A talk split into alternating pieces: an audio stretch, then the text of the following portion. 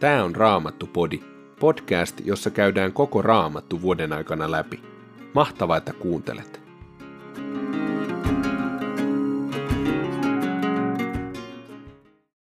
Tänään luemme toisesta kuninkaiden kirjasta luvut 13 ja 14.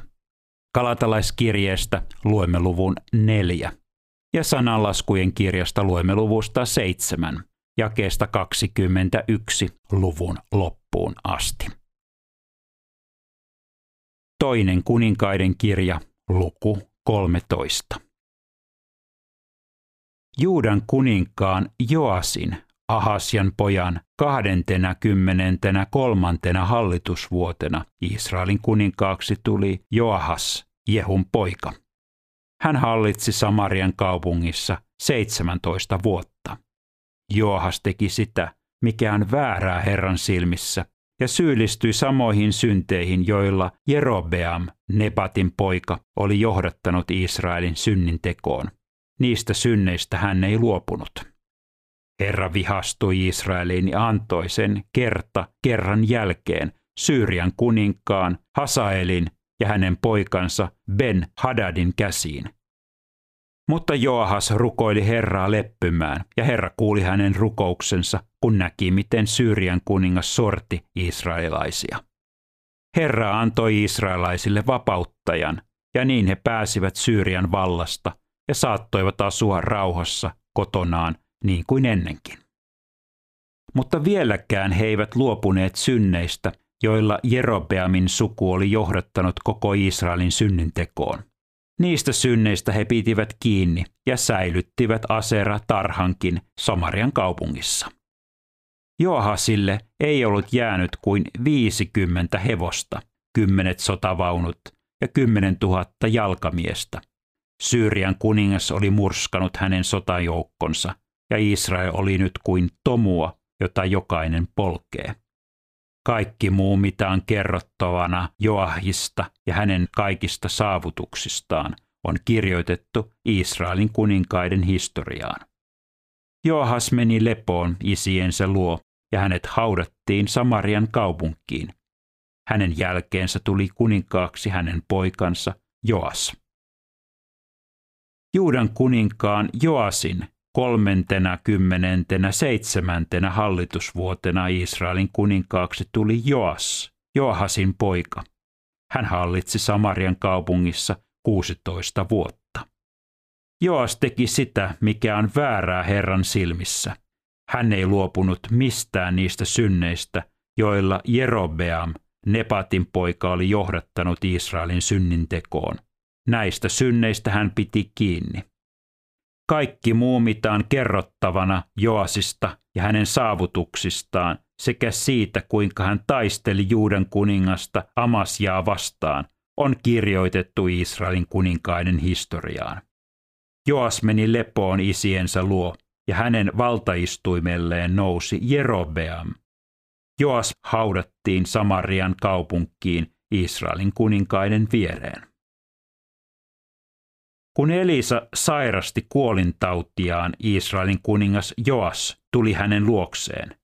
Kuningas itki hänen edessään ja huusi: "Isäni, isäni, missä nyt on Israelin tuki ja turva?" Elisa sanoi silloin hänelle: "Ota jousi ja nuolia." Kun Israelin kuningas oli hakenut jousen ja nuolia, Elisa sanoi hänelle: "Ota jousi käteesi." Kuningas otti jousen, ja Elisa pani omat kätensä hänen käsiensä päälle ja sanoi: "Avaa idänpuoleinen ikkuna."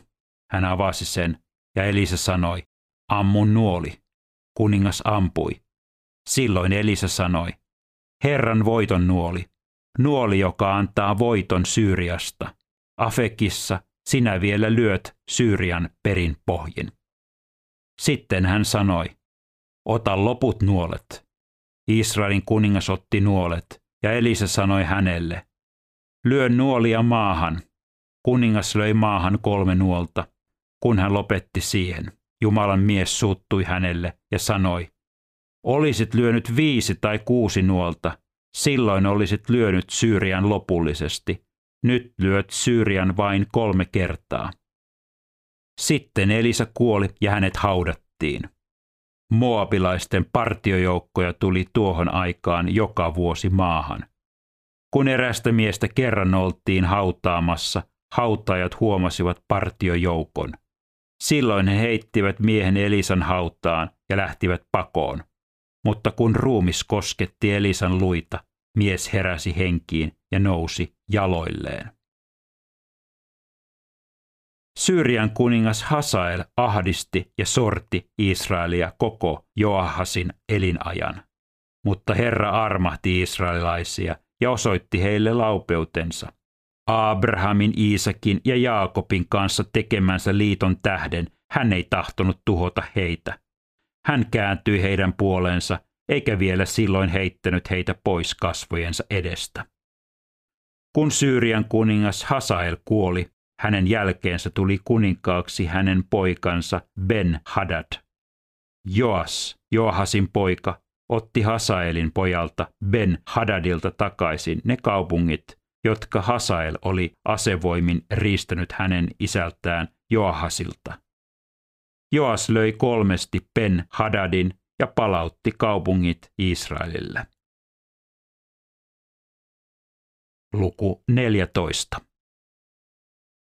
Israelin kuninkaan Joasin, Joahasin pojan, toisena hallitusvuotena Juudan kuninkaaksi tuli Amasja, Joasin poika.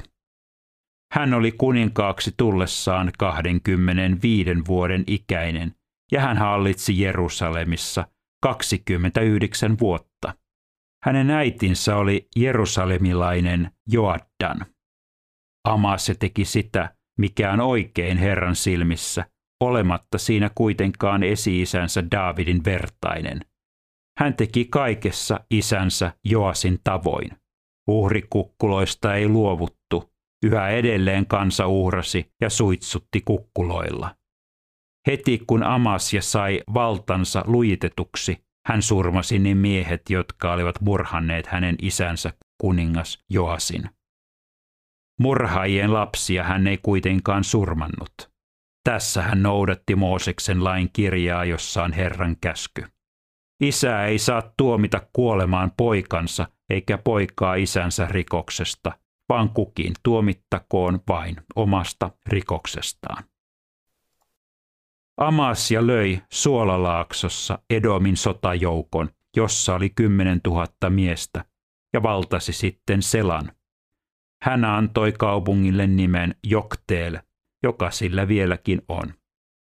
Sitten Amasja lähetti sanansaattajia viemään Israelin kuninkaalle Joasille, Joahasin pojalle, Jehun pojanpojalle, viestin. Tule, meidän on selvitettävä välimme. Mutta Joas, Israelin kuningas, lähetti Juudan kuninkaalle Amasjalle vastauksen. Libanonin ohdake lähetti Libanonin setrille sanan.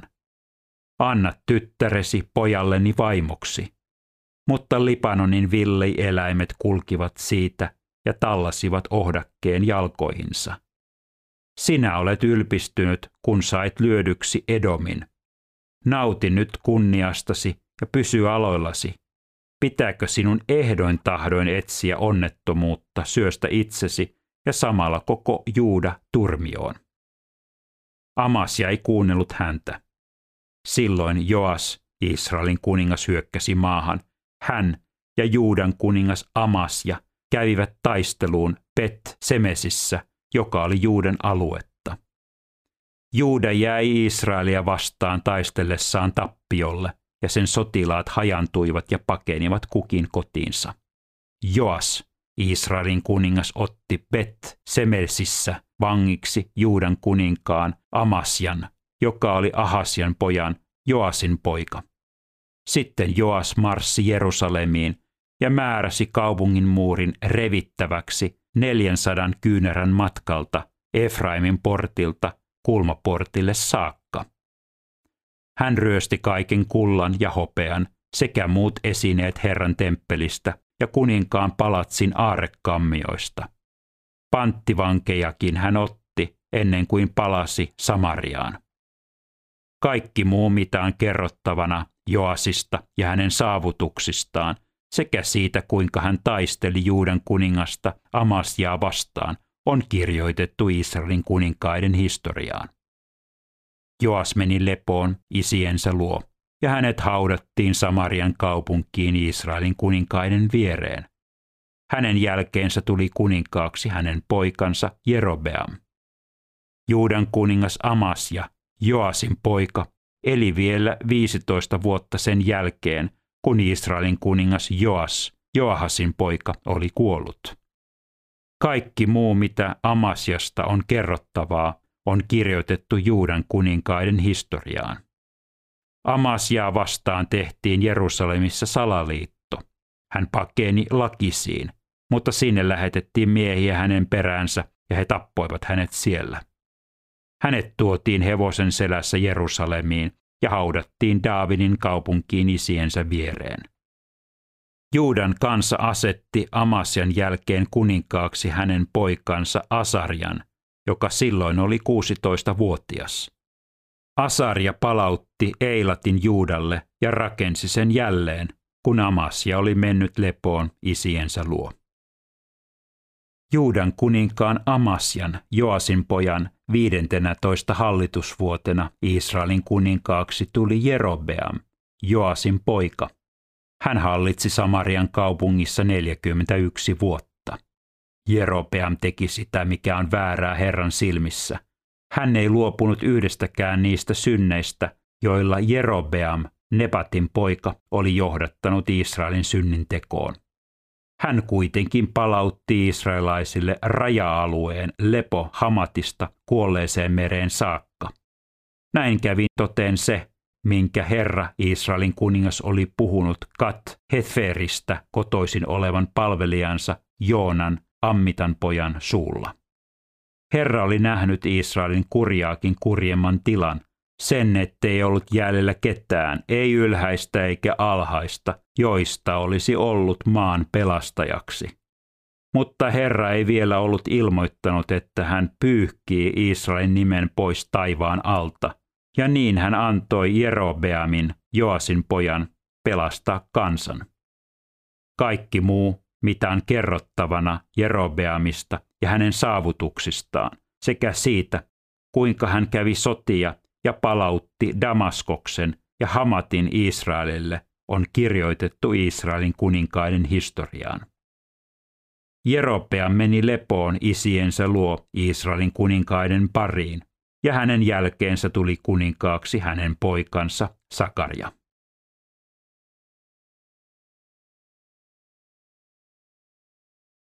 Kirje galatalaisille, luku 4. Tarkoitan tätä. Niin kauan kuin perillinen on alaikäinen, hän ei mitenkään eroa orjasta, vaikka onkin kaiken omistaja. Hän on huoltajien ja holhoijien alainen, isänsä asettamaan määräaikaan asti. Samoin on meidän laitamme. Niin kauan kuin olimme alaikäisiä, olimme maailman alkuvoimien orjia. Mutta kun aika oli täyttynyt, Jumala lähetti tänne poikansa, naisesta hän syntyi, ja tuli lainalaiseksi, lunastaakseen lainalaisina elävät vapaiksi, että me pääsisimme lapsen asemaan. Ja koska te olette Jumalan lapsia, hän on lähettänyt meidän kaikkien sydämiin poikansa hengen, joka huutaa, Abba, isä. Sinä et siis enää ole orja, vaan lapsi, ja jos kerran olet lapsi, olet myös perillinen Jumalan tahdosta. Silloin, kun ette vielä tunteneet Jumalaa, te palvelitte jumalina sellaista, jotka eivät mitään jumalia ole. Mutta nyt te tunnette Jumalan, ja ennen kaikkea Jumala tuntee teidät. Kuinka te nyt jälleen turvaudutte noihin heikkoihin ja surkeisiin alkuvoimiin?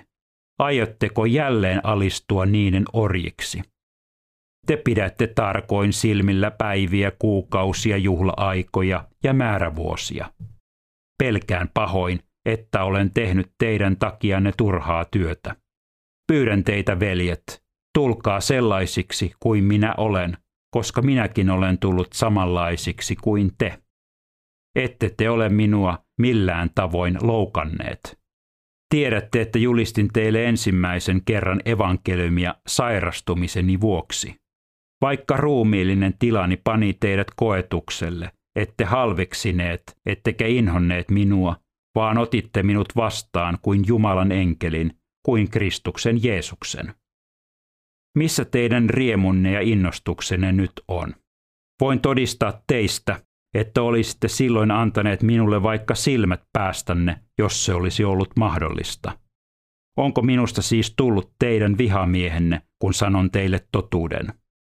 Nuo toiset koettavat innokkaasti vaikuttaa teihin, mutta heidän intonsa ei ole oikeaa. He tahtovat erottaa teidät meistä, jotta te intoutuisitte kannattamaan heitä. Into on hyvä, jos asia on hyvä. Näin aina, eikä vain silloin, kun minä olen luonanne. Rakkaat lapseni, teidän vuoksenne minun on jälleen kärsittävä synnytystuskia, kunnes Kristus saa muodon teissä. Kumpa voisin olla nyt luonanne ja löytää oikean äänensävyn? En tiedä, mitä teille tekisin. Te, jotka tahdotte elää lainalaisuudessa, vastatkaa, ettekö kuule, mitä laki sanoo. Pyhissä kirjoituksissa kerrotaan, että Abrahamilla oli 2 poikaa, joista toisen synnytti orjatar, toisen vapaa nainen. Orjattaren poika syntyi luonnonjärjestyksen mukaisesti, vapaan naisen poika sen sijaan lupauksen voimasta. Tämä on vertauskuva. Naisilla tarkoitetaan 2 liittoa. Toinen on Siinain vuoren liitto, joka synnyttää orjuuteen, ja se on Hagar. Hagar tarkoittaa Arabiassa olevaa Siinain vuorta ja sitä vastaa nykyinen Jerusalem, joka lapsineen elää orjuudessa. Mutta taivaallinen Jerusalem on vapaa ja se on meidän äitimme. Onhan kirjoitettu: iloitse sinä hedelmätön, joka et synnytä, riemuitse ja huuda sinä, joka et tunne synnytystuskia. Sillä yksinäisellä on paljon lapsia enemmän kuin sillä, jolla on mies. Veljet, te olette lupauksen lapsia niin kuin Iisak oli, niin kuin luonnonjärjestyksen mukaisesti syntynyt silloin vainosi hengen vaikutuksesta syntynyttä, niin on laita nytkin. Mutta mitä pyhät kirjoitukset sanovatkaan? Aja pois orjatar ja hänen poikansa, sillä orjattaren poika ei saa jakaa perintöä vapaan naisen pojan kanssa. Me emme siis, veljet, ole orjattaren, vaan vapaan naisen lapsia.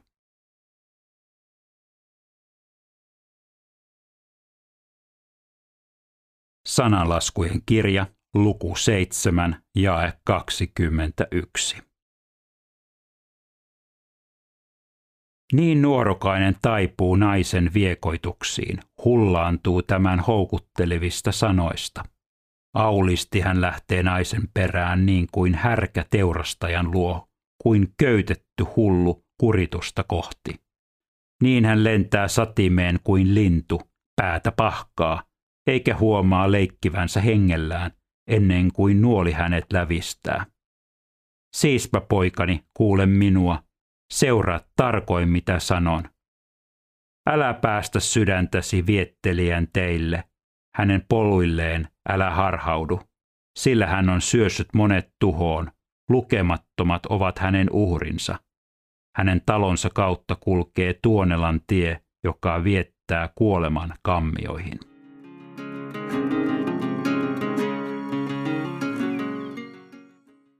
Abrahamilla oli 2 poikaa. Toisen synnytti orjatar, toisen vapaanainen, eli hänen oma vaimonsa. Tämä orjattaren poika syntyi luonnonjärjestyksen mukaisesti, niin kuin lapset yleensä syntyy. Sen sijaan vapaanaisen, hänen vaimonsa lapsi syntyi ihmetteon kautta. Saarahan oli niin vanha nainen, ettei hän enää kyennyt inhimillisesti ottaen synnyttämään lasta. Se oli Jumalan suuri ihme. Paavali käyttää kuvaa Haagarista ja Saarasta kertoakseen tärkeän uskonelämän periaatteen. Hän kysyy, elämmekö me lain mukaan vai elämmekö me armon mukaan? Elämmekö me lupauksesta vai elämmekö me siitä, mitä me teemme ja mitä me haluamme saada aikaan. On kysymys myöskin kahdesta identiteetistä, armoidentiteetistä ja suoritusidentiteetistä. Ja kysymys kuuluukin, kumpi identiteetti sinulla on? Rakennatko elämäsi sen varaan, mitä saat aikaan? Mittaat itseäsi, omaa arvoasi, omien suoritustesi perusteella ja vertailet sitten itseäsi toisiin ihmisiin. Vai kuunteletko sinä Jumalan ääntä, joka sanoo sinulle, että olet Jumalan lapsi, et ole orja, vaan lapsi.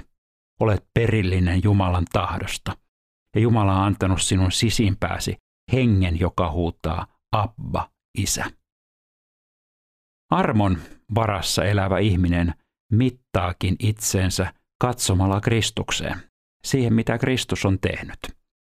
Hän on täyttänyt lain. Kristus on elänyt siten, miten me emme koskaan pysty elämään. Hän on elänyt täydellisen elämän. Me sen sijaan saamme elää nyt Kristuksen varassa. Saamme elää lupauksen lapsina, emme orjattaren lapsina. Kumpi identiteetti sinulla on? Oletko sinä lupauksen lapsi vai oletko sinä orjattaren lapsi? Oletko sinä vapaa vai oletko sinä orja? Raamattu-podin sulle tarjoaa Opko ja kuunnella voit muun muassa Spotifysta, Apple Podcastsista ja yleisistä podcast-sovelluksista niin kuin Castboxista, Pocket Castsista ja Podcast Addictista.